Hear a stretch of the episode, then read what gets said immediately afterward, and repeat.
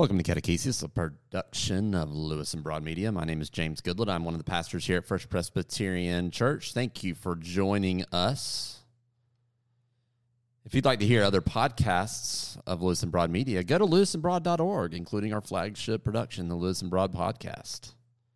Season three is about to conclude. We got one more episode left. And we are recording catechesis here on this Star Wars Day. May the 4th be with you. On the heels of a fantastic music festival, Listen LaGrange, a music festival to fight poverty. We had a unbelievable turnout. A couple hundred people showed up. Lots of money was raised for Circles of Troup County. I want to thank everybody who came out. And I can tell you, we are already starting to plan for the second version of Listen LaGrange. Be on the lookout. It's going to get big, folks. I want to thank all of our sponsors. I want to thank Pure Life Studios. I want to thank First Presbyterian Church and, of course, Lewis and Broad and Leighton Parker, who is in studio with me, as always, today. Fearless producer and director that she is. And I'm going to go ahead and pull Leighton Parker on the show right now. I told her I was going to do this. She said, Nope, I don't want to be on the show. I said, Yeah, you got to be on the show because I, I want to ask you a question, Leighton. So come on, Leighton. So we have a bunch of high holy days in the life of the church. We have Advent and Christmas. We have Lent, Holy Week, Easter, Ash Wednesday, Pentecost Sunday. But do you know what this Sunday is? I don't. Well, I'm going to tell you what this Sunday is. Please do. This Sunday is called Good Shepherd Sunday. What would it look like, Leighton, if we were to celebrate Good Shepherd Sunday like we did other holidays? What what what, what could we possibly do in the sanctuary? Bunch of sheep, like woolen paraments.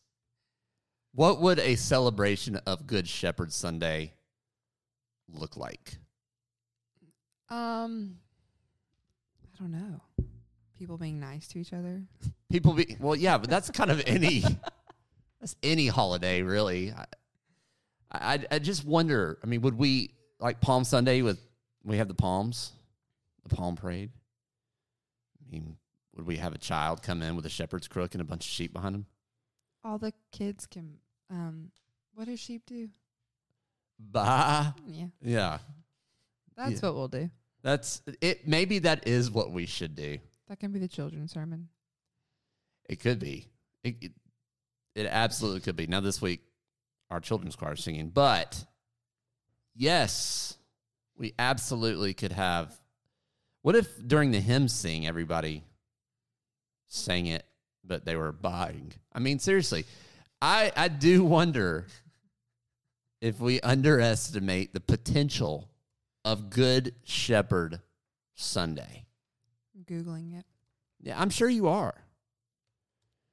And there's a lot of history with Good Shepherd Sunday. Fierce debate over whether or not to have it on the third Sunday or fourth Sunday of Easter. Grabbing the headlines with these debates. It's interesting to me that it happens in Eastertide.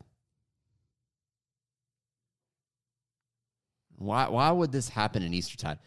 It seems to me that we should stick with the resurrection stories. But right in the middle of Eastertide, we have Good Shepherd Sunday. I think that's really curious. And I, here's a theory, or at least it works for this year. Good Shepherd Sunday, the scriptures, which we'll get into in just a second,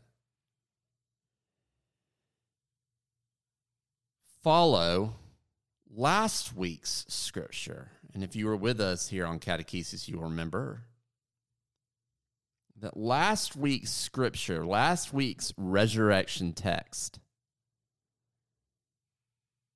was Jesus' encounter with his disciples, especially Simon Peter, on the lakeshore. And Jesus says to Simon Peter, Simon, son of John, do you love me more than these? And Peter says to him, Yes, Lord, you know that I love you. And Jesus said to him, What, what does Jesus say to him? Feed my lambs.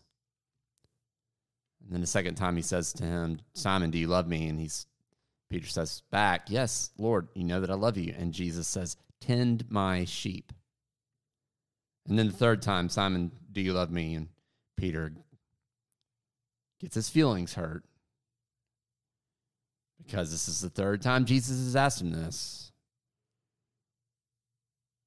Let's not forget that Peter had already denied Jesus three times just a short time before. But Jesus comes back with these three questions and again says to him, Do you love me? And Peter says, Come on now, I, you know that I love you. And then Jesus says to him, Feed my sheep. And then after that, he says, Follow me. So here we are the week after that scripture. And we have scriptures assigned to us by the lectionarians. One coming from the Gospel of John, the 10th chapter, verses 22 to 30, which will not be the focus of our worship this Sunday, but it is good to know because of of the day it is, the Good Shepherd Sunday that it is. And it's a story of Jesus being asked by the Jews surrounding him if he is the Messiah, to tell them plainly if he is. And Jesus answered them, I've told you, and you do not believe. The works that I do in my Father's name testify to me, but you do not believe because you do not belong to my sheep. My sheep hear my voice. I know them, and they follow me. I give them eternal life, and they will never perish. No one will snatch them out of my hand. What my Father has given me is greater than all else, and no one can snatch it out of the Father's hand. The Father and I are one. There it is. And Jesus goes back to this image. He returns to this image in John 21 in his conversation with Peter. There is something about the shepherd image that sticks. And I was reading a commentary by phenomenal professor of preaching and a expert when it comes to the Gospel of John, Karoline Lewis up at Luther Seminary. She actually wrote her dissertation on this passage in John 10, wanting to reclaim it, she said. And she focuses on this notion that Jesus says in John chapter 10,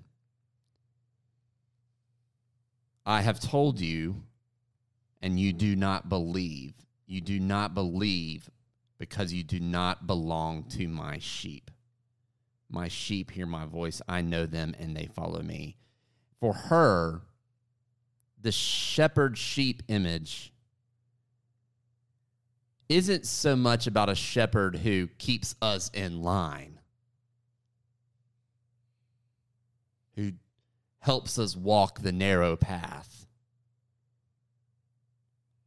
The shepherd image for her is all about belonging.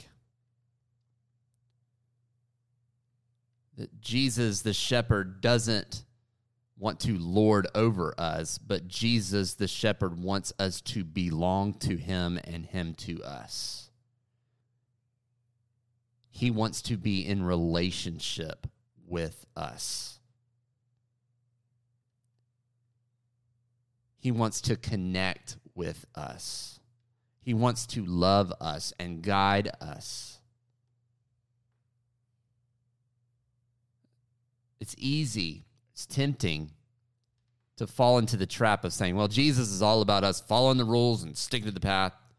But really, what he wants more than anything else is relationship. That's really what the church is about, is relationship and community. And that's what he wants. And then when he says to Peter at the end of the Gospel of John, tend my sheep, feed my sheep, feed my lambs, he's saying, take care of my people. because we all belong to one another. The church, the sheepfold, the herd, whatever you want to call it, isn't about following the rules and get it all right. It's about belonging to one another. Just as we belong to Jesus, just as we belong to God. It's not a bunch of legalities it is a covenant of love. Jesus doesn't want us to be his sheep so he can simply save us from the world, from hellfire and brimstone. He wants us to accompany him. And I fear sometimes, especially in the South, that a particular theology is espoused, one that leans more heavily on the idea or the notion that you're either in the sheepfold or you're not. You're in or you're out. Like a country club. that's not what this is about. It's about the Lord of all the universe wanting to be in relationship with us as the shepherd is with the sheep. Now, the scripture for the week is a very well known one, perhaps the most well known scripture of them all, Psalm 23. And again, the image of the sheep and the shepherd, just as I've already established, as we as we are encountered by it in in John, it, it works here as well. Psalm 23, which I was reading another commentary, and they point out how, yes, this might be an individual psalm, but it's interesting how this particular psalm follows so closely Psalm 22. My God, my God, why have you forsaken me? It is one of the darkest laments in Scripture. And then immediately following that is Psalm 23 this psalm of hope, this psalm of abundance. The Lord is my shepherd. I shall not want. I shall not need a thing. He makes me lie down in green, lush pastures to rest. He leads me beside still waters, water which was so often interpreted or was a sign of chaos and the primordial order of things. But here, these waters are still and calm and peaceful. He restores my soul. He leads me in right paths, not necessarily straight ones, but right ones for his name's sake. So that even though I walk through the darkest valley or the valley of the shadow of death, like Psalm 22, I will have no fear because you, the shepherd, with whom I am in relationship, to whom I belong. You are with me. Your rod, your staff, the things that are there to protect me, they comfort me. Even when I'm in the presence of death, you prepare a table for me. You anoint my head with oil that overflows. And then verse 6 surely goodness and mercy. I love how uh, surely can also be translated as only. Only goodness and mercy shall follow me all the days of my life. Follow can also be translated as pursue. So only goodness and mercy shall pursue me. Only goodness and mercy shall pursue me all the days of my life.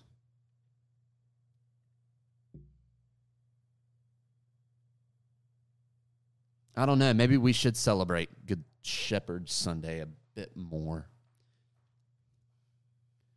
Because, in my opinion, it may not be your traditional resurrection text that you would encounter during Easter tide, but it is a resurrection text because ultimately we all belong.